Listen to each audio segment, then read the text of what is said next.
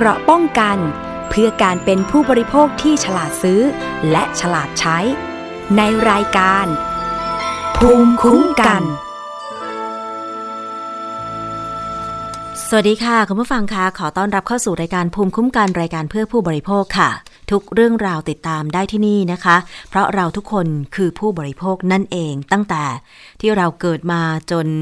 ใช้ชีวิตหลายสิบปีนะคะ แล้วก็ถึงวาระสุดท้ายเราก็ยังเป็นผู้บริโภคอยู่ดีค่ะ เพราะฉะนั้นก็มาติดตามรับฟังเรื่องราวใกล้ตัวของเรา และถ้ามีคำถามมีปัญหาเกี่ยวกับเรื่องของการบริโภค อยากจะร้องเรียน อยากจะสอบถามว่าจะแก้ปัญหาอย่างไรนะคะ ส่งผ่านรายการภูมิคุ้มกันมาได้ค่ะ ไปกดถูกใจที่หน้า Facebook ของไทย PBS Podcast แล้วก็ส่งตรง ถึงรายการภูมิคุ้มกันก็ได้นะคะ และท่านที่อยู่ในต่างจังหวัดค่ะ ที่กำลังรับฟังรายการภูมิคุ้มกันอยู่นะคะ ตามสถานีต่างๆ ที่เชื่อมโยงสัญญาณ อันนี้ก็ถือว่าเป็นพันธมิตรของไทย PBS Podcast นะคะสำหรับสถานีวิทยุชุมชน สถานีวิทยุมหาวิทยาลัย แล้วก็ในเครืออื่นๆ ที่ร่วมถ่ายทอดรายการของเราด้วยนะคะ ซึ่งถ้ามีสถานีวิทยุแห่งไหนต้องการจะเชื่อมโยงสัญญาณรายการ ภูมิคุ้มกันรายการเพื่อผู้บริโภคหรือรายการอื่น ๆ ที่ผลิตโดยไทย PBS Podcast ทางเราก็ยินดีเป็นอย่างยิ่งค่ะ เชื่อมโยงสัญญาณฟรีนะคะ แต่ว่าขอความกรุณาในการกรอกแบบฟอร์มการเชื่อมโยงสัญญาณนะคะ เพื่อเราจะได้ทราบว่ามี สถานีไหนรับสัญญาณรายการของเราไป แล้วจะได้แจ้งคุณผู้ฟังให้ทราบกันว่า สามารถรับฟังรายการนี้ได้ทางสถานีวิทยุแห่งนี้นะคะ อันนี้ก็ถือว่าเป็นประเด็นแรกที่เราจะมา พูดคุยกันในวันนี้นะคะ เป็นประจำทุกปีเลยค่ะ เกี่ยวกับการจัดงาน ที่มีชื่อว่าวันโลกรำลึกถึงผู้เสียชีวิต จากอุบัติเหตุทางถนน หรือวันเหยื่อโลกค่ะ เพราะอะไรเราจะต้องมีการจัดงานนี้ ก็เพราะว่าสถิติของผู้บาดเจ็บผู้เสียชีวิต และสถิติของอุบัติเหตุทางท้องถนนนั้น มีมากขึ้นทุกปีเลยนะคะ บางประเทศ ก็ไม่มากแต่ว่าของไทยเนี่ยสถิติมากขึ้นทุกปีเลย แต่สำหรับในช่วง 2 ปีหลังมานี้หลังจากที่เราเกิดการระบาดของโควิด -19 ข่าวคราวเรื่องของอุบัติเหตุ หรือการรณรงค์อาจจะ ซาซาไปหรืออาจจะมีรายงานหรือได้รับรู้ว่ามีอุบัติเหตุเนี่ยน้อยลง แต่ดิฉันว่าไม่น้อยเลยนะ แต่ละวันถ้าเกิดว่าคุณติดตามไม่ว่าจะเป็นเพจ ที่รายงานการจราจรหรือข่าวทางสื่อหลักช่องต่างๆ ของไทย PBS เองก็เกาะติดเรื่องนี้อยู่แล้วก็เคยรณรงค์กันนะคะสำหรับเรื่องของการลดอุบัติเหตุทางท้องถนนค่ะ ตอนนี้มีจำนวนของรถจักรยานยนต์หรือมอเตอร์ไซค์เพิ่มมากขึ้นนะคะ ทั้งในกรุงเทพและต่างจังหวัดดิฉันสังเกต ไม่ทราบคุณผู้ฟังคิดเห็นเหมือนดิฉันหรือเปล่านะคะ ช่วงสักหนึ่งปีที่การค้าการขายออนไลน์ธุรกิจ การส่งอาหารเนี่ยมันเติบโตขึ้น มีคนตกงานเพราะว่ากิจการปิดเนื่องจากโควิด -19 กันมากขึ้นนะคะ แต่ว่ากิจการหนึ่งที่เติบโตนั่นก็คือ การส่งอาหารค่ะคุณผู้ฟัง เพราะว่าเมื่อคนออกจากบ้านไม่ได้เนี่ยก็ต้องพึ่งพา คนส่งอาหารใช่ไหมคะ ร้านอาหารเองก็ไม่มีกำลังพอที่จะจ้างพนักงานไปส่งอาหารแบบออนไลน์ให้ ถึงแม้ว่าจะเปิดเพจ Facebook IG สื่อออนไลน์อื่นๆ แต่ว่าธุรกิจการส่งอาหารหรือที่เราเรียกคนส่งว่าไรเดอร์เนี่ยเติบโตขึ้นมาก เพราะว่าได้ส่วนแบ่งจากการส่งนะคะ ทีนี้ปริมาณของผู้ส่งอาหาร ที่ใช้รถจักรยานยนต์ในกรุงเทพเนี่ยมากขึ้นเหลือเกิน ดิฉันเชื่อแน่ว่าในจังหวัดใหญ่ ๆ เช่น เชียงใหม่สงขลาภูเก็ตนะคะก็มากขึ้นตาม อุบัติเหตุทางท้องถนนเกิดขึ้นเยอะมากเลยค่ะคุณผู้ฟังสำหรับในแต่ละปีนะคะ ในการจัดงานวันเหยื่อโลกหรือวันโลกรำลึกถึงผู้เสียชีวิตจากอุบัติเหตุทางท้องถนน ประจำปี 2564 จัดขึ้นเมื่อ 18 พฤศจิกายนที่ผ่านมานะคะ โดยความร่วมมือของมูลนิธิเพื่อผู้บริโภค เครือข่ายพัฒนาคุณภาพชีวิต คณะอนุกรรมการด้านการขนส่งและยานพาหนะ สภาองค์กรผู้บริโภค มูลนิธิเมาไม่ขับ มีการจัดการเสวนาค่ะ ซึ่งมีสสสร่วมด้วยเนี่ยนะคะแล้วก็มีการเชิญ ทั้งครอบครัวของผู้ที่สูญเสียคนในครอบครัวจากอุบัติเหตุทางท้องถนนค่ะ แล้วก็มีการเชิญผู้จัดการมูลนิธิเมาไม่ขับ รวมไปถึงมูลนิธิเพื่อผู้บริโภคที่ทำงานช่วยเหลือเหยื่อ เหยื่อบนท้องถนนนะคะ ในการที่จะเรียกร้องความเป็นธรรม เรื่องของการชดเชยเยียวยาความเสียหาย ทั้งกรณีบาดเจ็บหรือเสียชีวิตจากรถโดยสารสาธารณะ แล้วก็บาดเจ็บและเสียชีวิตจากอุบัติเหตุ ทางถนนอื่นๆด้วยนะคะ ซึ่งตรงนี้มีข้อมูลที่น่าสนใจ โดยเฉพาะกระบวนการยุติธรรมของประเทศไทย ในกรณีถ้าเกิดอุบัติเหตุทางท้องถนน ว่าผู้ประสบอุบัติเหตุเนี่ยจะต้องไปเกี่ยวข้องกับใครบ้างหนึ่งก็คือตำรวจใช่ไหมคะ เมื่อเกิดอุบัติเหตุเราก็แจ้งเจ้าหน้าที่ตำรวจให้ไปสอบสวนเก็บหลักฐานในที่เกิดเหตุนะคะ คืออันดับแรกเนี่ย บางคนอาจจะบอกว่าไม่ใช่ตำรวจหรอก แต่ดิฉันคิดว่ามันก็มาพร้อม ๆ กันแหละ นั่นก็คือ แจ้งสายด่วน 1669 หรือหน่วยกู้ภัยใช่ไหมคะ เพื่อมาช่วยผู้บาดเจ็บหรือว่ามาช่วยนำตัวไปส่งโรงพยาบาลนะคะ แต่ว่าที่มาควบคู่กันก็คือเจ้าหน้าที่ตำรวจจราจร หรือเจ้าหน้าที่ตำรวจในพื้นที่ใช่ไหมคะสองก็คือไปถึงศาลค่ะ เพราะว่าถ้าเกิดกรณีอุบัติเหตุเนี่ย ก็จะต้อง ออกก่อนจะไปถึงศาลต้องมีบริษัทประกัน เพราะว่ารถเดี๋ยวนี้ก็มีทั้งประกันภัยภาคบังคับ ประกันภัยภาคสมัครใจใช่ไหมคะสามก็คือไปถึงศาลเลยค่ะ ทีนี้การไปเกี่ยวข้องกับหน่วยงานต่างๆ เหล่านี้เนี่ยในปัจจุบันมีอุปสรรคอย่างไรบ้างกับผู้ที่เป็นเหยื่ออุบัติเหตุทางท้องถนนนะคะ มีการสะท้อน ความคิดเห็นบนเวที วันเหยื่อโลกปีนี้ค่ะ จากคุณสุรสิทธิ์ศิลปะงาม ผู้จัดการมูลนิธิเมาไม่ขับนะคะ บอกว่า เรื่องมองไปข้างหน้าเพื่อความยุติธรรมของเหยื่ออุบัติเหตุนะคะว่า ในเหยื่ออุบัติเหตุที่เกิดขึ้นมี 4 ส่วนก็คือ พนักงานสอบสวนที่ต้องไปเกี่ยวข้องนะคะ ก็คือเจ้าหน้าที่ตำรวจอายการคนเขียนสำนวนศาลก็คือศาลสถิตยุติธรรม และ 4 บริษัทประกันภัย จากการทำงานของทางมูลนิธิเมาไม่ขับในการช่วยเหลือเหยื่อ กรณีที่ถูกรถชนนะคะหรืออุบัติเหตุต่างๆ เช่น มอเตอร์ไซค์ถูกรถยนต์ชนจากข้างหลัง หรืออุบัติเหตุนะคะโดนคนเมาแล้วขับชนเนี่ยนะคะ บอกว่าเหยื่อมักจะไม่ได้ความเห็นใจจากสี่ส่วนนี้เท่าไหร่ เพราะถ้าเกิดเมื่อไหร่ก็ตามกรณีอุบัติเหตุไปเข้าข้าง ไปมีกรณีกับคนที่มีเงินมีอำนาจ อาจจะมีการช่วยเหลือที่ไม่ได้มองความผิดถูกของเหตุการณ์ที่เกิดขึ้น ซึ่งเรื่องนี้จะเป็นอย่างไรเนี่ยดิฉันอยากจะให้ไปฟัง คุณสุรสิทธิ์ศิลปะงาม ผู้จัดการมูลนิธิเมาไม่ขับเล่าแล้วก็สิ่งที่อยากจะฝากเกี่ยวกับเรื่องของประกันภัยด้วยค่ะ สิ่งที่กำลังจะคุยเนี่ยต้องบอกว่าเราทำงานเนี่ยเราต้องบอกว่าในกระบวนการยุติธรรมเนี่ยมีตำรวจดีเยอะมาก แต่สิ่งที่จะพูดนี่เราพูดถึงตำรวจที่เลวเดี๋ยวถ้าพูดไปอย่าไปรุยความว่าเราบอกว่าตำรวจ ที่เราจะพูดเนี่ยเร็วหมดนะ เพราะมันจะเสียกำลังใจตำรวจ ในเหยื่ออุบัติเหตุที่เกิดขึ้นเนี่ยจะมีอยู่ 3 ส่วนหรือ 4 ส่วน ส่วนแรกเลยคือตำรวจ ต้นทางกระบวนการทำคือตำรวจพอเกิดเรื่องเราจะนึกถึงพนักงานสอบสวนค่ะแล้วก็ไปอายการไปศาลส่วนที่ 4 ก็คือประกัน 4 คนเนี่ยจะมีบทบาทมาก แต่ในกระบวนการที่เกิดปัญหาเนี่ยสังเกตคนที่เป็นเหยื่อ จะไม่ได้รับความเห็นใจจากสี่หน่วยเนี่ยเท่าไหร่ ต้นทางยุติธรรมเนี่ยบางทีก็ไปเข้าข้างคนที่มีเงิน มีอำนาจมีหน้าที่ ไม่ได้มองเหตุการณ์ที่เกิดขึ้นผิดถูกนะบางทีก็ทำผิดให้เป็นถูก คนชนเนี่ยผิดแน่ๆก็ไปเบี่ยงคดีให้มันให้มันถูก ชาวบ้านธรรมดาเนี่ยบางทีก็ไปขู่เข้าไปอะไรเขาจนเขากลัวเนี่ยสิ่งที่อยากจะบอกคือวันนี้ฝากไปยังพนักงานสอบสวนทั่วประเทศนะครับ ที่ฟังอยู่เนี่ยคือท่านต้องให้ความเป็นธรรมกับประชาชนเวลาเกิดเหตุ ต้องยุติธรรม เรามีเคสเยอะเกิดขึ้นมากมายนะครับ ที่อยากจะเล่าให้ฟังว่ามีอยู่เคสหนึ่งอยู่จังหวัดสมุทรสาครเอาไม่เอ่ยหน่วยงาน คนชนเนี่ยเป็น big ในจังหวัดเลย ขับรถชนท้าย คนถูกชนในพิการนั่ง wheelchair แบบเจษดาเนี่ยตำรวจโรงพักบอกว่าไอ้มอเตอร์ไซค์ไอ้คนที่ถูกชนเนี่ยเป็นคนผิด ทั้งที่รูปคดีเนี่ยคือรถมอเตอร์ไซค์มันถูกชนท้ายยับเลยนะ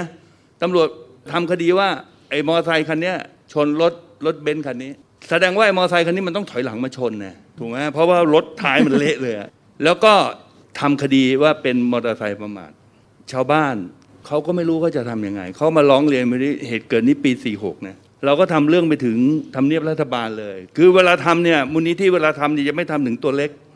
ผู้การจังหวัดผู้ว่าไม่เอาเพราะว่าเขาลุยกันมาตั้งแต่ตรงนั้นแล้วไงคนนี้เขาบิ๊กไงเราทำเรื่องไปเลย พี่เนี่ยเป็นคนร่างจดหมายไป ทีมทำเนียบลงมาคดีพลิกอะ กลับมาเริ่มสอบสวนใหม่ และในสุดก็มีการเจรจากันเยียวยาน้องคนนั้นล้านสองคดีอาญาก็ตำรวจก็ฟ้องไป รับสารภาพก็ลงอาญาสิ่งที่มันสะท้อนคือว่ากระบวนการเหล่านี้ถ้าเหมือนถ้าชาวบ้านเขาไม่รู้ เขาไม่มาร้องเรียนที่เราก็จบแค่ที่โรงพักนั่นแหละผู้ถูกกระทำก็เป็นผู้ผู้ถูกกระทำเป็นเป็นผู้ผิดไปเลย เคสแบบนี้มีเยอะมากนะ มีเคสอยู่เคสหนึ่งเป็นน้องมหาลัยราชภัฏสวนสุนันทา นั่งรถทัวร์เนี่ยแล้วก็รถเกิดอุบัติเหตุพิการคดีถึงศาลฎีกาศาลตัดสิน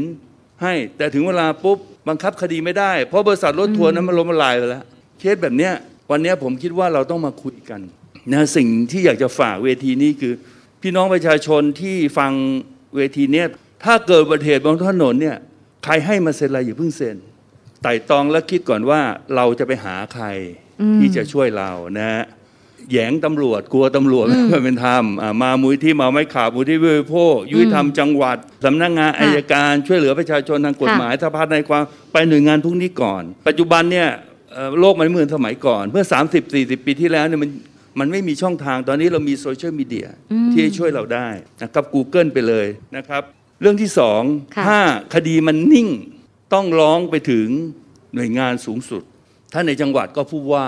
ผู้การจังหวัด ถ้าทางตำรวจก็มาที่พบตรมาที่ทำเนียบอะไรพวกเนี้ยแล้วเรื่องมันจะขยับ สังคมไทยนี่แปลกข้าราชการเนี่ย ถ้าหัวสายเนี่ยหางจะขยับ ในคดีอุบัติเหตุจราจรจะบอกให้ พนักงานสอบสวนเร็วๆบางคนอะกินสองทางนะ เข้าใจว่ากินสองทางไหมกินทั้งคนทำผิด กินทั้งผู้เสียหาย แล้วก็ผู้เสียหายพี่อ้อเจอคดีอยู่จังหวัดนนท์เนี่ยไม่เอ่ยที่โรงพัก ลูกถูกคนเมาชนตาย พนักงานสอบสวนไปเรียกเขาหมื่นหนึ่งบอกโอ้ ป้าก็ไปตามคดีคดีมันไม่คืบเฮ้ยไม่ส่งฟ้องสักทีอ๋อป้ามันต้องมีค่าดำเนินการนะ ป้าเป็นผู้เสียหายนะเพราะลูกถูกคนเมาชนตายนะ ป้าให้เงินไปหมื่นไปกดเอทีเอ็มรู้ได้ไง เพราะวันนั้นเราไปทำโครงการมาไม่กลับ ที่โรงพักนี้ล่ะ ก็เป็นนัดกับท่านผู้บัญชาการตำรวจภูธรภาคหนึ่งก็ลงมาเห็นป้าเขานั่งร้องไห้ เพราะว่าจ่ายไปแล้วหมื่นหนึ่งแล้วมาตาม จะขออีกหมื่นหนึ่ง ไม่มีตังค์แล้ว พอป้าเล่าให้ฟังหูเราของขึ้นเลย ฟ้องผู้จัดการตำรวจภูธรภาคหนึ่งเลยตำรวจนั้นถูกตั้งการสอบ เอาเรื่องถึงปปชไม่ได้ตามว่าให้ออกจากราชการหรือเปล่าฉะนั้นอย่างสิ่งที่อยากจะบอกสรุปก็คือว่าเหยื่อที่ไม่รับความเป็นธรรมในกระบวนการเนี่ย มันมีเยอะที่เราที่เรารู้ก็อย่างเนี้ยที่เราเรานั่งวงแต่ที่เราไม่รู้ที่เวลาเกิดอุบัติเหตุลูกเสียชีวิต สามีเสียชีวิต คนในครอบครัวเสียชีวิตก็มองว่าเป็นเวรเป็นกรรมไป เราเป็นตัวเล็กตัวน้อยแต่สังคมจะไปสู้อะไรกับคนเหล่านี้ ยิ่งถ้าในท้องถิ่นในจังหวัดมีผู้มีอิทธิพล ลูกกำนันลูกนายกเทศมนตรีเลยก็จบตาสีตาสาตามีตามาชาวบ้านก็ยอม แต่ว่ามูลที่อยากจะฝากว่าคนมันต้องเท่ากัน ไม่ใช่คุณเป็นลูกกำนัน ลูกผู้ใหญ่บ้าน ลูกนายกเทศมนตรีคุณจะมีอภิสิทธิ์เหนือคนอื่น ถ้าคุณทำความผิดไม่ใช่เป็นความเป็นคนเท่ากัน คนต้องเท่ากันนะครับ และอีกอย่างหนึ่งอยากฝากดังบริษัทประกันภัยทั้งหลายเนี่ย คุณรับเงินประกันภัยอย่างพวกเราไปเยอะแยะ ถึงเวลาจ่ายเนี่ยคุณอ้างนู่นอ้างนี่บริษัทประกันภัยเนี่ยจะมีเทคนิค เวลาเจจาตอนแรกก่อนแหละจะส่งตัวเล็กมาก่อนป้าผมมีอำนาจได้แค่แสนห้าเนี่ย คนตายนะแสนห้าเนี่ยถ้านอกจากนั้นผมต้องไปเสนอผู้ใหญ่ นี่มันจะเป็นฟอร์แมตเลยเวลาประกันมันคุยแสนห้าถ้ามากกว่านั้นผมต้องไปขอมัดผู้ใหญ่ เราก็ไปวิ่งถึงผู้ใหญ่ ผู้ใหญ่มีอีกท่อนหนึ่งให้ให้ขยับให้ได้สักสามแสนถ้าเหนือกันนั้นไปมันคือโอ้โหมันมันต่อชีวิตคนเหมือนค้าขายในค้าขายในตลาดสดน่ะจริง ๆ แล้วเนี่ยคุณจะต้องจ่ายให้สมกว่าความเสียหายที่มันเสียหายไป จุฬาเคยทำวิจัยไว้ คนไทยเนี่ยหนึ่งคนนะครับ ถ้าเสียชีวิตบนถนนเนี่ยเฉลี่ยเนี่ยหกล้านบาท มาตรฐานตรงนี้มาจ่าย ไม่ใช่เวลาไปเจรจากันว่าไม่ได้นะ ลุงเขาอายุแล้วหกสิบเจ็ดสิบแล้ว ต้องจ่ายตามฐานานุรูป ผมเมื่อเคยไปเถียงกับประกันบริษัทหนึ่งที่กรมการประกันภัยตอนนั้นยังไม่เป็นคอปพชนคนตายสองศพจ่ายศพละแสนไอ้คนชนเมาเดยลูกค้าของเขาอะ ผมถามมันต่อหน้าไอ้เจ้าที่กรมการประกันภัยว่าบันพ่อคุณตายเอาไหมรายละแสน มันเงียบเลยนะ ก็ฝากบริษัทประกันบริษัทประกันภัยดี ๆเขาก็มีก็มี อยากจะฝากว่าวันเนี้ยพวกเราต้องมาช่วยกันนะครับ จริง ๆมูลที่อยากจะเรียกร้องว่ารัฐบาลควรจะมีหน่วยงานทั้งหน่วยงานหนึ่งเวลาประชนเดือดร้อนเกี่ยวเรื่องอุบัติเหตุบนถนนเนี่ย แล้วก็เข้าไปร้องเรียนที่หน่วยนั้นเลย แต่ตอนนี้เราไม่มีนะ ค่ะนั่นคือเสียงของคุณสุรสิทธิ์ศิลปางาม ผู้จัดการมูลนิธิเมาไม่ขับนะคะ ได้พูดในเวที วันโลกรำลึกถึงผู้เสียชีวิตจากอุบัติเหตุทางถนน หรือวันเหยื่อโลกนะคะ อันนี้อย่างที่ในคลิปได้พูดไปนะคะ ว่าจริง ๆ แล้วเนี่ยคือเป็นประสบการณ์การทำงานของมูลนิธิเมาไม่ขับบางส่วน ที่เจอเจอว่าเหยื่อบนท้องถนนเนี่ยมักจะไม่ค่อยได้รับความเป็นธรรม นะคะ ในบางกรณี แต่ว่าไม่ได้เหมารวมไปว่าเจ้าหน้าที่จะเป็นแบบนี้หมดนะคะ นั่นก็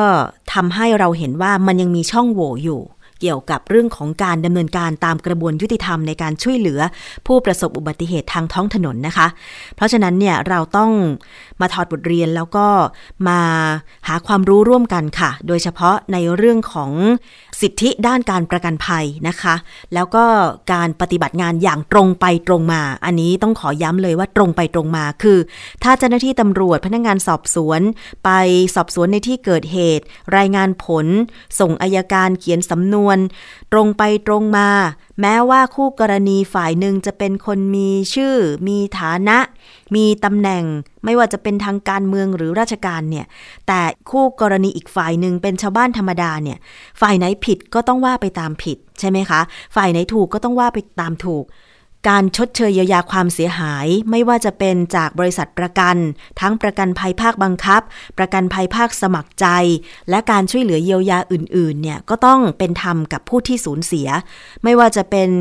อุบัติเหตุที่บาดเจ็บเล็กน้อย บาดเจ็บถึงขั้นพิการหรือทุพพลภาพหรือเสียชีวิตเนี่ย ก็ต้องว่ากันไปตามตัวบทกฎหมาย ไม่ใช่ว่าไปสอบสวนเข้าข้าง หรือทำให้คดีพลิกจากผิดเป็นถูกอะไรอย่างเงี้ยนะคะ ซึ่งคนที่เขาเดือดร้อนจริง ๆ โดยเฉพาะคนที่ถูกกระทำเนี่ยเขาได้รับผลกระทบทางด้านร่างกายและจิตใจมากพออยู่แล้วใช่ไหมคะ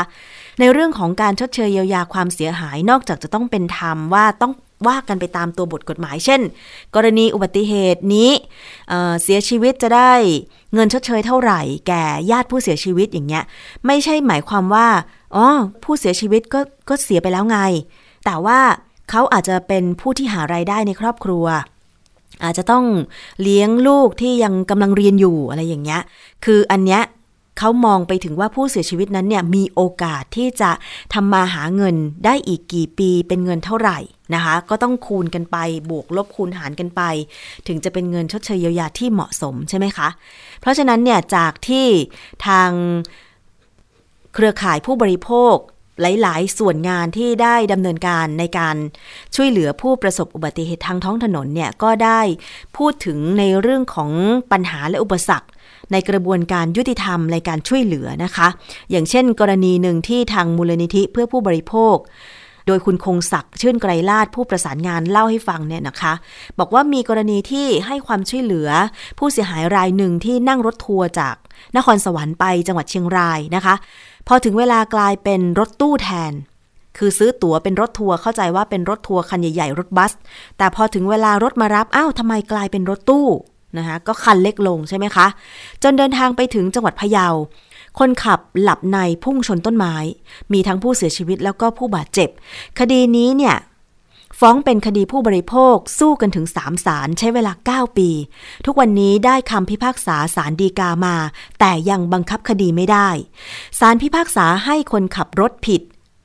แต่ศาลยกฟ้องเจ้าของรถรวมถึงบริษัทขนส่ง เพราะว่ารถไม่มีตราบขสแต่มีตั๋วเป็นหลักฐานชัดเจน อย่างไรก็ตามค่ะ ทางมูลนิธิบอกว่าก็เคารพคำพิพากษาของศาลแต่ก็รู้สึกผู้บริโภคไม่ได้รับความเป็นธรรม เนื่องจากพ่อแม่ของคนที่เสียชีวิตเนี่ยก็คือเสียลูกเสียลูกไป และครอบครัวพ่อลูก ก็ต้องเสียภรรยาไปนะคะโดยเฉพาะครอบครัวสุดท้ายที่คดียังไม่จบ แต่ทั้งคุณพ่อและก็ลูกที่เสียชีวิตตามมาในภายหลังทั้งที่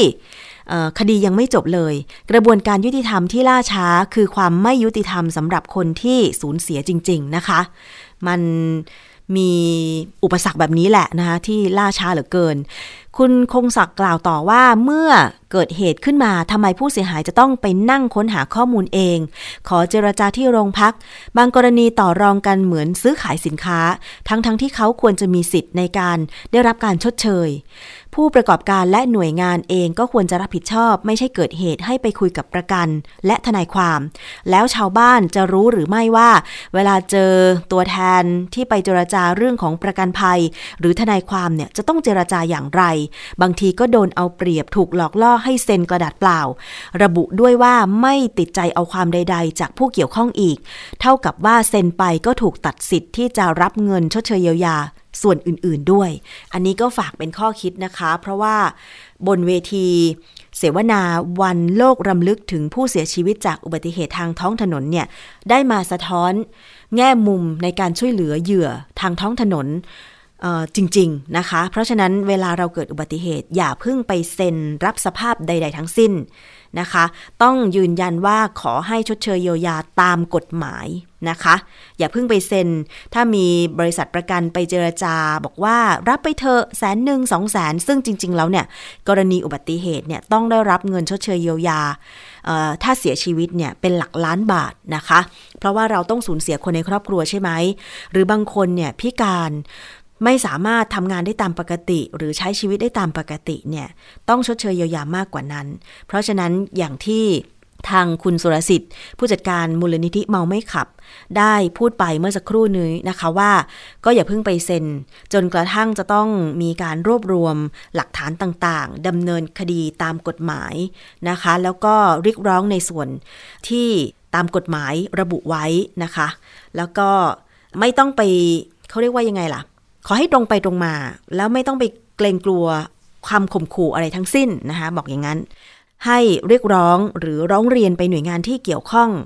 ตอนนี้หาข้อมูลได้ง่ายมากเลย ไม่ว่าจะเป็นทางอินเทอร์เน็ตนะคะ หรือว่าจะร้องเรียนไปที่มูลนิธิเมาไม่ขับก็ได้นะคะมูลนิธิเพื่อผู้บริโภค เรามีสภาองค์กรผู้บริโภค เรามีสำนักงานคณะกรรมการคุ้มครองผู้บริโภคหรือสคบหน่วยงานเหล่านี้ค่ะ ร้องเรียนไปถ้ามีปัญหาเรื่องประกัน นอกจากจะติดต่อไปยังบริษัทประกันภัยแล้วเนี่ย ติดต่อไปที่คอปพนะคะคอปพนี่จะทำหน้าที่กำกับดูแลบริษัทประกันภัยต่างๆ ทุกบริษัทนะคะที่ขึ้นทะเบียนที่จดทะเบียนประกอบการในประเทศไทยนะคะหมายเลขโทรศัพท์ของคอปพก็คือ 1186 นะคะ ซึ่งตอนนี้เข้าใจว่ากบพอาจจะต้องทำงานหนัก เพราะว่ามีเรื่องของประกันภัยที่กำลังเป็นประเด็น ก็คือประกันโควิดเจอจ่ายจบนะคะ แต่ว่าเรื่องของการเยียวยากรณีเกิดอุบัติเหตุเนี่ยก็เป็นอีกอีกเรื่องหนึ่งนะคะที่มันก็มีประเด็นหลาย ๆ ประเด็นอย่างที่คุณคงศักดิ์บอกค่ะว่าเมื่อการดำเนินคดีตามกฎหมาย กรณีเกิดอุบัติเหตุทางถนนมันล่าช้าเนี่ยบางทีนะคะ อาจจะเจออาจจะเกิดการเจราจาต่อรอง จากบริษัทประกันภัย เหมือนที่เราเคยได้ยินข่าวนะคะ แต่ว่าตอนนี้มันมีกฎหมายที่จะช่วยเหลือผู้ประสบอุบัติเหตุทางท้องถนน ที่รู้สึกว่าจะมีวงเงินเยียวยาความเสียหายเนี่ยเพิ่มมากขึ้นตามความเสียหาย เพราะฉะนั้นก็ดำเนินการตามขั้นตอนตรงนี้ได้เลย แล้วก็อย่าเพิ่งไปเซ็นรับเงินหรือว่าเซ็นกระดาษเปล่าใดๆทั้งสิ้น ก่อนที่จะเซ็นอะไร นะคะ ก็ขอย้ำว่าต้องอ่านรายละเอียดให้ชัดเจนก่อนนะคะ ว่าค่าชดเชยเยียวยาเป็นเท่าไหร่จะจ่ายเมื่อไหร่อะไรอย่างเงี้ยนะคะเอาละค่ะนี่เรื่องของอุบัติเหตุทางท้องถนนป้องกันไว้ ไม่ให้เกิดจะดีกว่านะคะ เพราะถ้าเกิดมาแล้วเนี่ยเรื่องมันจะยาว ไม่ใช่ว่าแค่เฉียวชนกันแล้วมันจะสั้น ๆ นะ ดิฉันเคยเกิด เกิดอุบัติเหตุเฉียวชนเล็ก ๆ น้อย ๆ เหมือนกันนะคะ แต่ปรากฏว่ากว่าจะเคลียร์กันได้ต้องไปถึงโรงพัก ใช้เวลาอย่างน้อยๆนะ ในกรุงเทพเนี่ยอย่างน้อยๆ ครึ่งวัน เพราะว่าขั้นตอนเจรจาเนี่ยบางครั้งเจ้าหน้าที่ตำรวจที่ดูแลเนี่ยนะคะดูแลคดีเนี่ยก็ไม่อยากให้คู่กรณี เจอเจอกันนะคะ เพราะฉะนั้นจะต้องเรียกแต่ละฝ่ายไปสอบสวน ทีละฝ่ายด้วยนะ แล้วก็ให้นั่งแยกคนละมุม เพื่อป้องกันป้องกันไม่ให้เกิดอารมณ์ ต่างๆ ต่อกัน เพราะว่าเวลาเกิดอุบัติเหตุเนี่ย อารมณ์แรกที่จะมาเลยก็คือ โมโห คือเจ้าหน้าที่ตำรวจเขาก็จะมีวิธีการแยกคู่กรณี ให้นั่งคนละมุม เรียกไปสอบสวนคนละที แต่ปัจจุบันนี้เนี่ยมันก็ง่ายขึ้นในการสอบสวนไม่ต้องไปไม่ต้องไปอธิบายยืดยาวนะคะ เพราะว่ารถยนต์ หรือแม้แต่จักรยานยนต์เนี่ยก็มีกล้อง ติดรถอยู่แล้วนะคะ อันนี้ไม่ต้องอธิบายเลย เปิดกล้องเอาซิมการ์ดออกมาแล้วก็เปิดในคอมพิวเตอร์ได้เลยว่าเนี่ยเรามาทางนี้อีกฝ่ายหนึ่งมาอีกทางหนึ่งอะไรอย่างเงี้ยหรือแม้แต่การฝ่าสัญญาณไฟจราจร เห็นบ่อยมากแล้วมักจะเป็นรถจักรยานยนต์ดิฉัน ไม่เข้าใจเหมือนกันนะคะว่าทำไมรถจักรยานยนต์ชอบฝ่า สัญญาณไฟจราจร ฝ่าไฟแดงอะว่าอย่างนั้นเถอะนะคะ อีกฝั่งหนึ่งได้ไฟเขียวมา แต่ฝั่งนี้ยังเป็นไฟแดงอยู่ แต่นึกยังไงไม่ทราบ คงดูแล้วว่าไม่มีรถยังไม่มีรถมาก็ขับฝ่าไป สุดท้ายพอโดนชน อันนี้เรียกร้องอะไรไม่ได้นะคะ เพราะว่าเป็นฝ่ายผิดที่ฝ่าสัญญาณไฟจราจรนะคะ แล้วตอนนี้เนี่ยตามทางแยกต่างๆ บนท้องถนนทั่วประเทศเนี่ยก็มีกล้องวงจรปิดมากแล้วด้วยนะคะ กรุงเทพนี่ก็เรียกว่าเวลาเกิดอุบัติเหตุ ฝ่าสัญญาณไฟจราจรเนี่ยมักจะมีภาพกล้องวงจรปิดนะคะที่เห็นชัดๆเลยตามเพจของสถานีวิทยุหรือเพจจราจรต่างๆ ก็แสดงให้เห็นว่าเนี่ยมันเกิดอุบัติเหตุ เพราะว่าบางคนไม่เคารพกฎจราจรนะ ขนาดเขา พยายามป้องกันและ ด้วยการติดตั้งสัญญาณไฟจราจรแต่ก็ยังฝ่าไปอยู่ เพราะฉะนั้นคนที่ฝ่าไฟแดงไปเนี่ยก็คือคนที่สร้างความเสี่ยงให้เกิดอุบัติเหตุนะคะ ถ้าอย่างเราได้เห็นสัญญาณไฟเขียวเนี่ย ถ้าเราไม่ขับรถออกไปเนี่ยคันหลังก็อาจจะบีบแตรใส่เราได้ใช่ไหมเพราะฉะนั้นเราจึงขับรถออกไป ฝั่งคุณได้สัญญาณไฟแดงเนี่ยคุณก็ต้องหยุด อย่าคิดว่าการฝ่าไฟแดงไปจะทำให้คุณไปได้เร็ว มันไม่เร็วหรอกค่ะ เร็วแค่หนึ่งนาทีมันก็ไม่มีความหมายอะไรเลยอะคุณ ใช่ไหมคะแถมยังเสี่ยงอีกอะอทำให้คนที่เขาได้สัญญาณไฟเขียวเดือดร้อนอีกอะเพราะว่าเชื่อแน่ว่าเจตนาของคนขับรถทุกคนไม่อยากมีใครขับรถไปชนคนอื่นนะคะ เพราะว่าเสี่ยงต่อการบาดเจ็บแล้วก็รถเสียหาย บางคนรักรถมากอะ่ะ แม้แต่รอยขีดข่วนนิดนึงก็ไม่ไม่ยอมให้มีอย่างเงี้ย เจตนาของทุกคนคือไม่อยากขับรถไปชนคนอื่น เพราะฉะนั้นถ้าเคารพกฎจราจรแล้วก็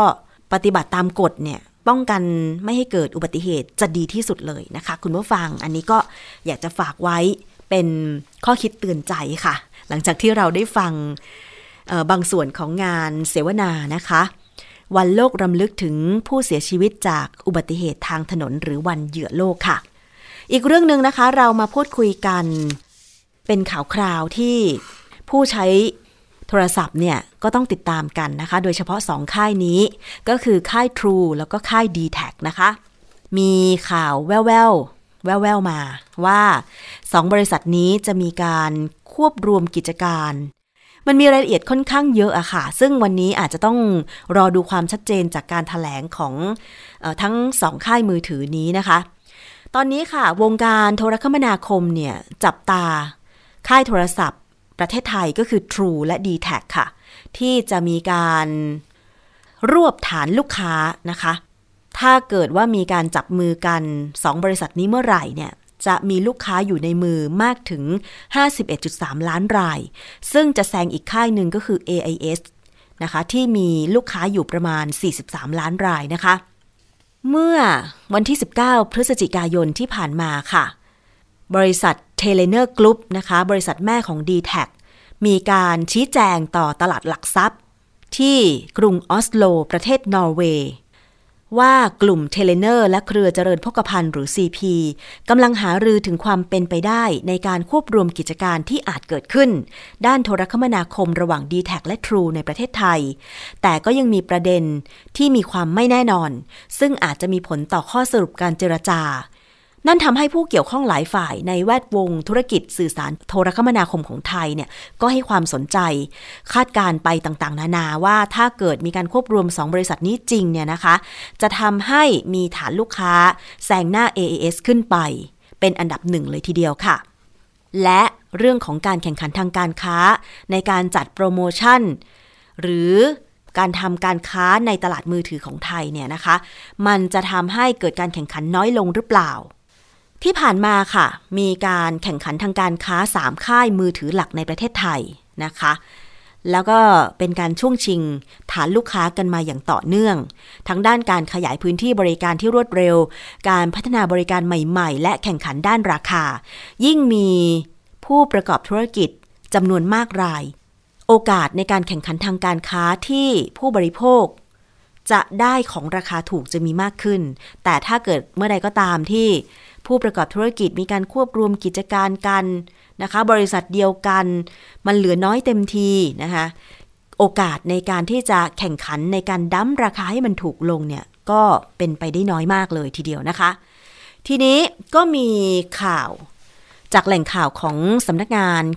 คณะกรรมการกิจการกระจายเสียง กิจการโทรทัศน์ และกิจการโทรคมนาคมแห่งชาติ หรือ กสทช ค่ะบอกว่า หากมีความร่วมมือทางธุรกิจ ตามที่เป็นข่าวเนี่ยนะคะ กลุ่ม True และ d t แทในฐานะผู้รับใบอนุญาตจะต้องมีการรายงาน กสทช เพื่อให้มีการตรวจสอบรายละเอียดต่างๆ เพื่อไม่ให้เกิดการกระทำอันเป็นการผูกขาด หรือทำให้เกิดความไม่เป็นธรรมในการแข่งขันทางการค้าค่ะซึ่งผู้รับใบอนุญาตเนี่ยจะต้องแจ้ง กสทช ก่อนที่จะรวมธุรกิจกัน ถ้าไม่แจ้งก็จะมีความผิด ทางปกครอง ซึ่งทางกสทช จะสั่งให้แก้ไขหรือยกเลิกได้ภายใต้ประกาศ เกี่ยวกับมาตรการในการกำกับดูแล การรวมธุรกิจในกิจการโทรคมนาคมค่ะคุณผู้ฟัง อันนี้ก็เป็นไปตามกฎหมายนะคะซึ่งตามประกาศของ กสทช เนี่ย เกี่ยวกับมาตรการกำกับดูแลการรวมธุรกิจโทรคมนาคม กำหนดให้ผู้รับใบอนุญาตที่ประสงค์จะรวมธุรกิจ กับผู้รับใบอนุญาตรายอื่น ต้องรายงานต่อเลขาธิการกสทช ไม่น้อยกว่า 90 วัน ก่อนการดำเนินการค่ะไม่ว่าจะเป็นรายการการจดทะเบียนนิติบุคคล การทำสัญญาซื้อขายสินทรัพย์ การทำสัญญาซื้อขายหุ้นนะคะต่างๆ ซึ่งตรงนี้ก็เดี๋ยวเรารอดูอีกครั้งหนึ่ง แต่ว่าในฐานะผู้บริโภคก็คือ ผู้ใช้บริการค่ายโทรศัพท์มือถือเนี่ย ยังไงดีล่ะ โอกาสในการที่จะใช้บริการแพ็กเกจหรือว่าค่าค่าบริการในรูปแบบของทั้งโทรศัพท์มือถือแล้วก็อินเทอร์เน็ตเนี่ยจะเป็นอย่างไรต่อไปเนาะเพราะทุกวันนี้เนี่ยเวลาเราไปใช้บริการค่ายโทรศัพท์มือถือ ตอนนี้ความนิยมของผู้บริโภคส่วนมากนะคะก็คือ จะต้องเป็นแพ็กเกจที่ใช้อินเทอร์เน็ตเป็นหลักใช่ไหมคะ เพราะว่าการโทรจะน้อยลง ส่วนมาก คนรุ่นใหม่ก็จะใช้อินเทอร์เน็ตเป็นหลัก ไม่ว่าจะเป็นการใช้สื่อสังคมออนไลน์ในการติดต่อสื่อสาร หรือการที่เราเข้าไป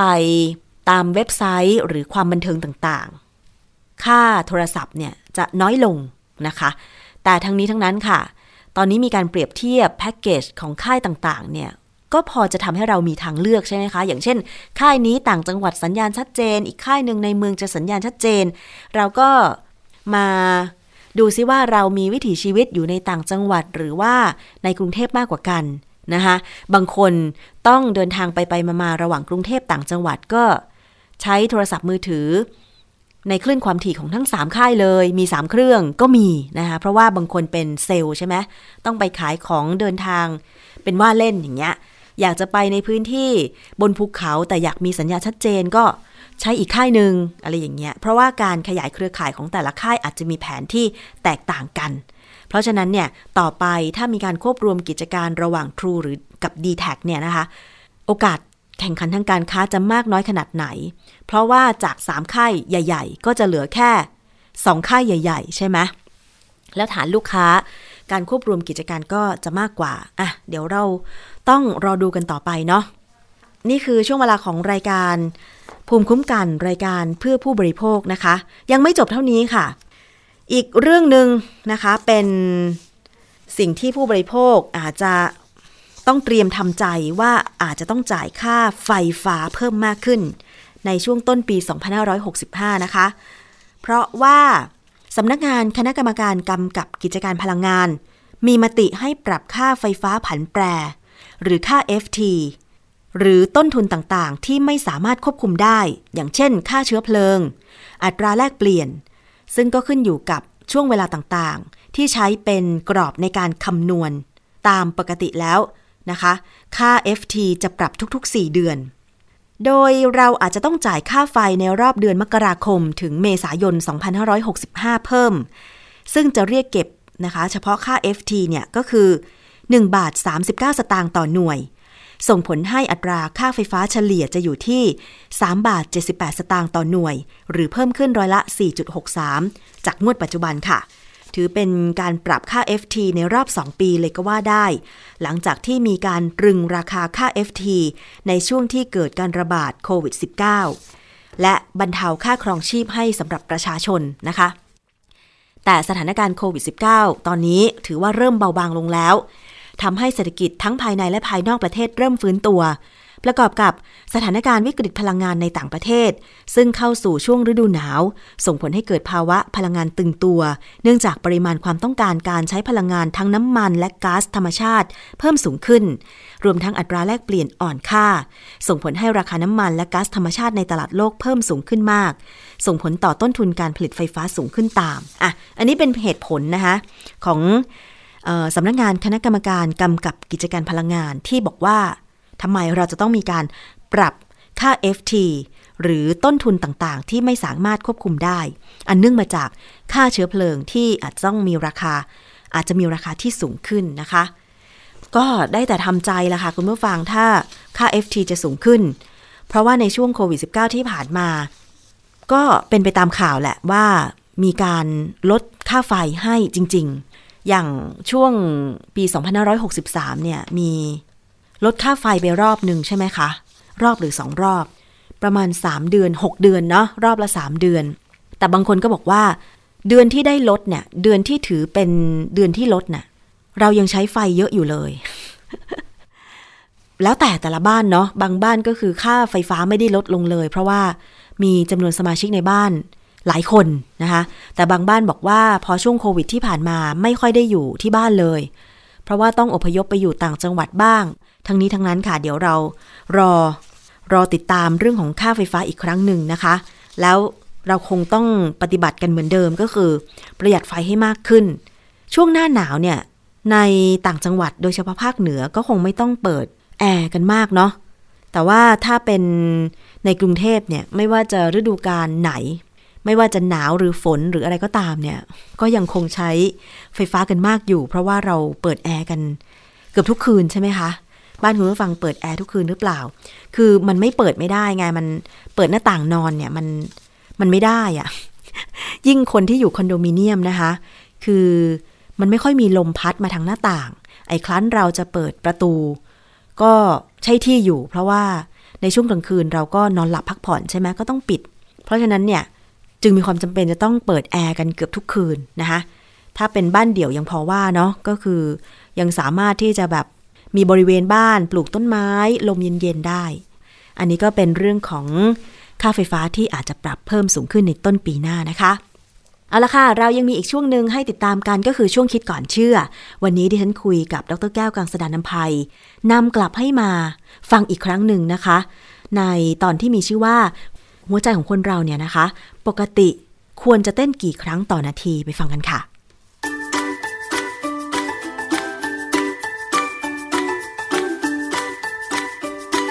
ช่วงคิดก่อนเชื่อ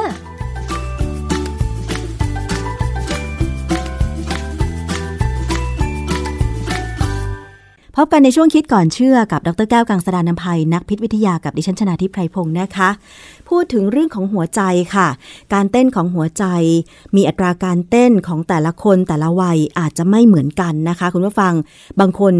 อาจจะมีเหตุการณ์ในชีวิตตื่นเต้นเป็นประจำ ก็อาจจะหัวใจเต้นแรงเต้นเร็ว แต่บางคนก็อาจจะใช้ชีวิตเรียบง่าย เรียบเรียบ ไม่ค่อยมีเรื่องตื่นเต้น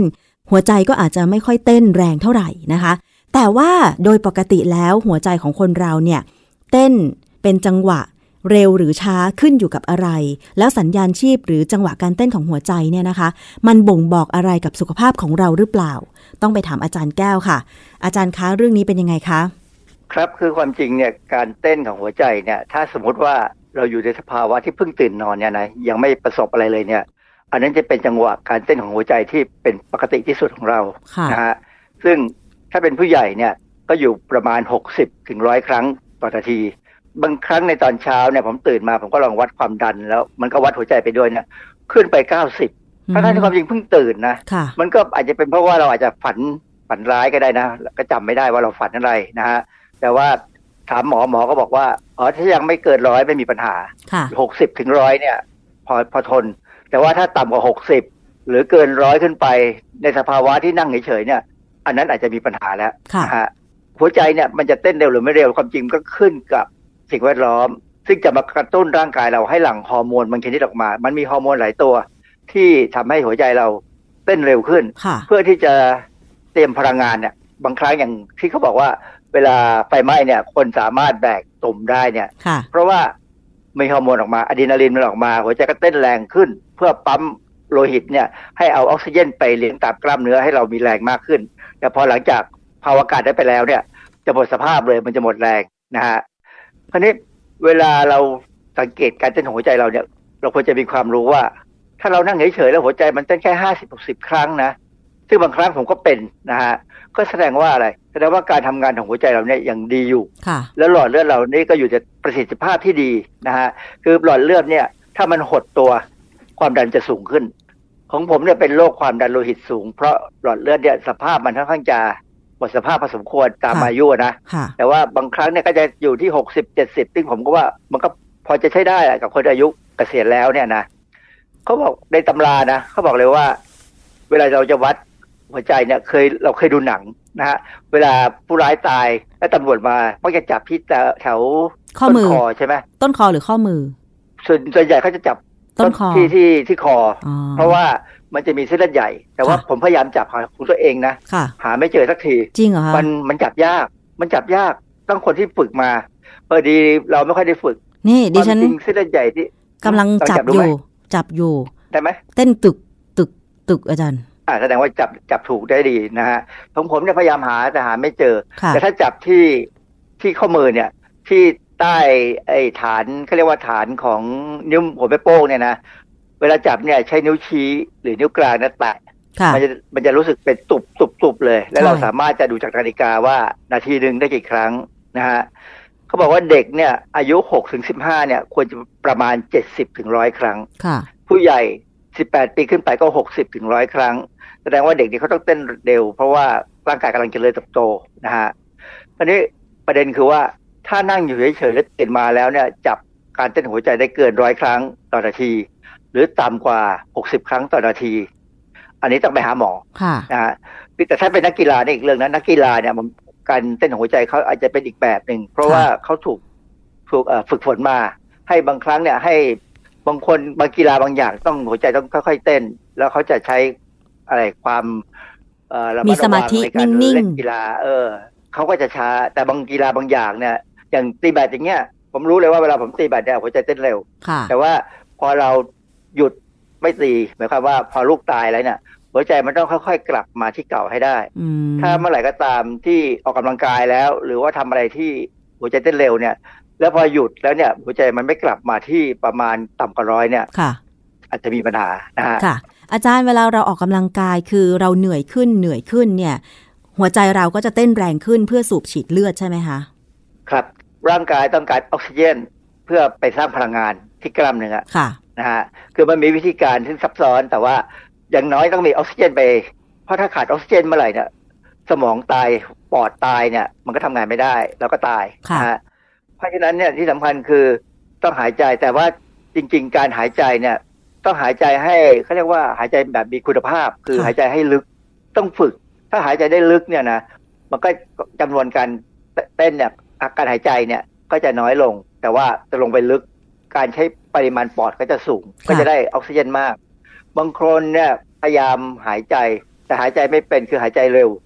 มันจะตื้นตื้นมาก ตื้นจนเอ่อได้ออกซิเจนต่ำค่ะนะฮะเพราะฉะนั้นเรื่องนี้ความจริงเป็นเรื่องที่ต้องฝึกทีนี้ในตำราเนี่ยเขาบอกว่าบางครั้งเนี่ยนั่งอยู่แล้วหัวใจเต้นมากกว่าร้อยเป็นไปได้เหรออัคะนี้อาเป็จานรเรื่องย์ผิดปกติว่ามีมีบางคนเป็นอย่างนั้นเลย คือเป็นเขามีอาการที่ผิดปกติ ซึ่งทางภาษาแพทย์เนี่ยถ้าอ่านแบบคนไทยเขาใช้คำว่าทาชิคาเดีย แต่ถ้าอ่านแบบอังกฤษเนี่ยอ่านแบบฝรั่งในใน Google เขาสอนเนี่ยเขาอ่านทาคึกคาเดียค่ะซึ่งถ้าอ่านทั่วๆไปเนี่ยคนที่เรียนมาบอกเอ๊ะทำไมทักคาเดียมันอะไร มันเป็นภาษาภาษาละตินนะนะฮะและถ้าต่ำกว่า 60 ครั้งต่อนาทีเนี่ยแต่ความหัวใจช้ากว่าปกติเนี่ยเขาเรียกว่า bradycardia คือมันก็ต่ำซึ่งการเต้นเร็วหรือเต้นช้าเนี่ยมันมีเหตุมีผลค่ะเขาบอกว่า บางครั้งเนี่ยหัวหัวใจเราเต้นเร็วเป็นครั้งคราว อือฮึใช่ อันนี้เป็นขึ้นขึ้นอยู่กับสุขภาพพื้นฐานของแต่ละบุคคล บางคนหัวใจเนี่ยเต้นนิดๆเดี๋ยวก็เร็วเดี๋ยวเดี๋ยวก็ช้าอะไรเงี้ยนะค่ะ บางคนมีความวิตกกังวล ตื่นเต้นหรือเครียดอ่อนเพลียเนี่ยหัวใจเต้นเร็วอือฮึหรือว่าเพิ่งดื่มกาแฟมาแหมเล่นประเภทกาแฟโบราณเนี่ยนะกาแฟโบราณเนี่ยคาเฟอีนจะสูงค่ะนะสูงมากหัวใจจะเต้นเร็วเลย ผมเคยตีแบตและมีคน เอาโอเลี้ยงเป็นกาแฟโบราณมาให้ดื่มเข้าไปทีเดียวเลิกตีเลย เพราะว่าหัวใจมันเต้นแรงมากจนเรามีความรู้สึกกลัวอืมนะค่ะนักกีฬาทุกคนเนี่ยที่ออกแรงเนี่ย ต้องพยายามดูจังหวะการเต้นของหัวใจว่ามันไหวไหม เมื่อสองอาทิตย์ที่แล้วเนี่ย คนที่ตีแบตที่คอร์ดเดียวกับผมอะตายไปคนหนึ่งทำไมคะแต่แต่ไม่ได้ไม่ได้เล่นกับกวนผมนะเข้าอยู่อีกกวนหนึ่งเล่นเล่นอยู่หัวใจหยุดเต้นไปเลยปั๊มยังไงก็ไม่ขึ้นค่ะเราก็นึกว่าเขาไม่เป็นไร ปรากฏว่า เมื่อวานที่ถามกันบอกเขาก็ไปแล้ว ไปตั้งแต่วันนั้นอะ คือไปตั้งแต่ในสนามแบดนะแล้วผมก็ถามคนที่อยู่ตีแบดมานานเนี่ยเขาบอกว่าโอ้ยที่นี่ตายหลายคนแล้วอ๋อผมก็ว่าโอ้โหเพราะฉะนั้นการตีแบดหรือการเล่นกีฬาอย่างเทนนิสเนี่ยบางทีมันต้องอึดอะต้องใช้บางทีต้องหายใจเร็วๆหายใจให้เป็นเนี่ยไม่งั้น หัวใจสู้ไม่ไหวค่ะนะฮะคนที่ดื่มเหล้าหนัก พวกนี้ก็จะมีหัวใจเต้นเร็วได้เป็นเป็นครั้งเป็นคราว บางคนออกกำลังกายหรือว่าเดินทางไกลเนี่ย แล้ว เสียเหงื่อเยอะอิเล็กโทรไลต์มันเสียไปเสียเกลือเนี่ย ก็จะหัวใจเต้นผิดปกติอืมเป็นค่ะไข้ออกกำลังกายหนัก ผลข้างเคียงจากการใช้ยาบางทียาบางตัวทำให้หัวใจเต้นเร็วนะค่ะฮะหรือการสูบบุหรี่ค่ะอันนั้นเป็นครั้งเป็นคราว แต่ถ้าหัวใจเต้นเร็วเป็นประจำอันนี้แย่เลย เป็นค่ะโรคโลหิตจาง หัวใจพิการในกำเนิด ถ้าคนเจ็บป่วยด้วยโรคเรื้อรังบางอย่างนี่มีโอกาสที่จะหัวใจเต้นผิดปกติสม่ำเสมอไหมอาจารย์เท่าที่ผมทราบเนี่ยนะ ก็อย่างเช่นคนที่มีฮอร์โมนไทรอยด์เนี่ยสูงเขาเรียกว่า hyperthyroid เนี่ยพวกนี้หัวใจจะเต้นเร็วเป็นปกติ เพราะว่า thyroid hormone เนี่ยมันเป็นฮอร์โมนที่เกี่ยวกับการใช้พลังงานในร่างกายอืนะเป็นเรื่องที่สำคัญมากเรื่องนี้ต้องต้องอยู่ภายใต้การดูแลของแพทย์เลยนะฮะค่ะอีกอันหนึ่งที่แน่นอนคือคนที่หัวใจเต้นเร็วกว่าปกติเป็นประจำเนี่ยคือมีอาการกำลังจะหัวใจวาย คือเสี่ยงมากนะฮะอันนี้คือคนหัวใจเต้นเร็ว ส่วนคนที่หัวใจเต้นช้าเนี่ยมีบางครั้งเนี่ยช้าเป็นครั้งคราครั้งคราว คือบางคนกินยาเข้าไปยามันไปมีผลกับกล้ามเนื้อหัวใจค่ะนะฮะหรือบางครั้งก็บอกว่าเกลือแร่ไม่สมดุลกันอืมก็อาจจะเต้นช้าได้แต่ความจริงเนี่ยมันมันขึ้นอยู่กับว่าเกลือแร่ตัวไหนนะฮะค่ะซึ่งเราจะไม่ลงลึกอะเพราะว่ามันเป็นเรื่องทางแพทย์ หรือบางคนเนี่ยหัวใจเขาเต้นช้า เพราะว่าอะไรเขาหยุดหายใจขณะหลับซึ่งมีนะอืก็อย่างคบางนคนกหรยุดนหายใจจนตายไปเลย เออกรนแล้วมันสะดุด นะฮะกรนธรรมดายังไม่เท่าไหร่ แต่กรนแล้วสะดุดสะดุดแล้วบางทีสะดุดแล้วหยุดหายใจ อันนี้ค่ะน่ากลัวนะฮะเพราะฉะนั้นเนี่ยต้องถามคนที่อยู่ใกล้ๆเราว่า เราเคยกรนแบบสะดุดแรงๆไหมค่ะ อาจารย์มันมีงานวิจัยอะไรเกี่ยวข้องกับอัตราการเต้นของหัวใจว่า ต่ำสุดหรือสูงสุดแล้วอาการเป็นยังไงไหมคะอาจารย์ คือเขาเขาวิจัยมาเยอะเป็นร้อยๆเป็นพันๆเนี่ยนะเขาได้ตัวเลขออกมาแล้วจนเป็นตำราไปหมดแล้วว่า ถ้าคนเป็นหัวใจเต้นเป็นเร็วเป็นช้าเป็นครั้งคราวก็เรื่องยาที่เราพูดไปแล้ว แต่ถ้าช้าเป็นประจำเนี่ย มันน่าสนใจว่าหัวใจเขาอาจจะพิการมาแต่กำเนิดอือ่ามหรือว่าเขาอาจจะมีปัญหาของกล้ามเนื้อหัวใจองค์ประกอบที่เป็นลิ้นหัวใจอะไรเนี่ยผิดปกติ ไทรอยด์ฮอร์โมน ซึ่งถ้าสูงก็เต้นเร็ว ถ้าต่ำก็จะเต้นช้าอืมนะฮะหรือบางคนเป็นโรคอักเสบที่หัวใจอะไร อย่างเงี้ยมันเป็นโรคที่เกี่ยวกับการแพ้ภูมิตัวเอง กล้ามเนื้อติดเชื้อเงี้ยนะฮะค่ะเอ่อ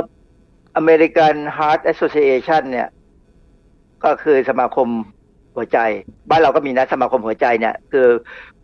เขาก็จะบอกเลยว่าการเต้นของหัวใจสูงสุดเนี่ย ระหว่างการออกกำลังกายเนี่ยเขาแนะนำเลยว่าต้องเอาตัวเลขคือ220ลบด้วยอายุของเราค่ะใช่ไหมฮะผมอายุจะ70แล้วเนี่ย เอา220ตั้ง เพราะฉะนั้นเนี่ย ผมก็ควรจะไม่เกิน150 เวลาออกกำลังกายค่ะ แต่ว่าจริง ๆ เนี่ย สมัยนี้เขาก็มีไอ้เครื่องมือนะที่เป็นคล้ายๆสายรัดข้อมือนะ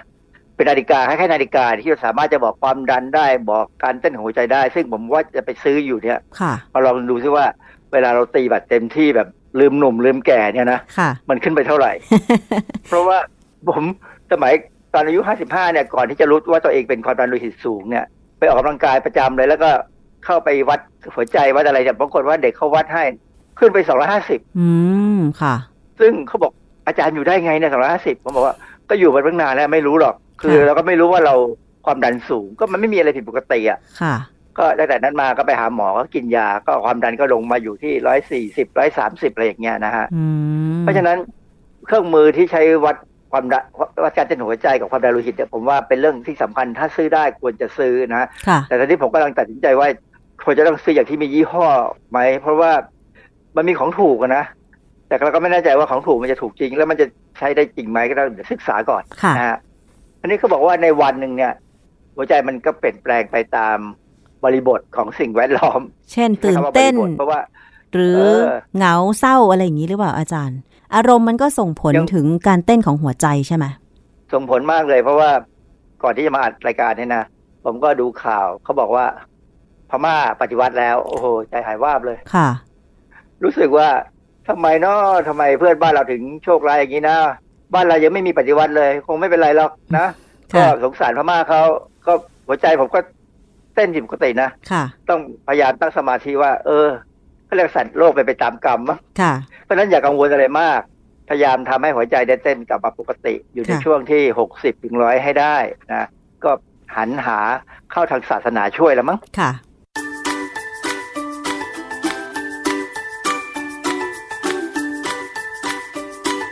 ช่วง คิดก่อนเชื่อแ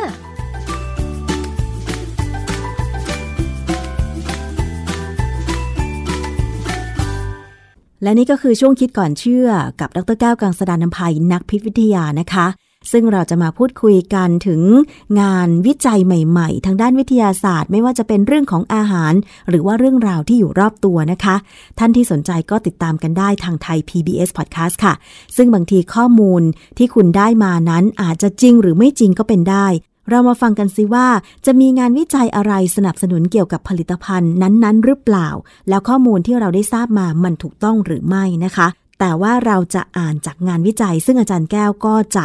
นำมาอธิบายให้เราได้เข้าใจง่าย ๆ ประกอบกับหลักการทางวิทยาศาสตร์นะคะ และนี่ก็คือทั้งหมดของรายการภูมิคุ้มกันรายการเพื่อผู้บริโภคนะคะ ขอบคุณสำหรับการติดตามรับฟังค่ะ หมดเวลาลงแล้ว วันนี้ดิฉันชนะทิพไพรพงศ์ต้องลาไปก่อน สวัสดีค่ะ ติดตามรายการได้ที่ www.thaipbspodcast.com แอปพลิเคชัน ไทย PBS Podcast หรือฟังผ่านแอปพลิเคชัน Podcast ของ iOS Google Podcast Android Podbean SoundCloud และ Spotify ติดตามความเคลื่อนไหวของรายการและแสดงความคิดเห็น โดยกดถูกใจที่ facebook.com/thaipbspodcast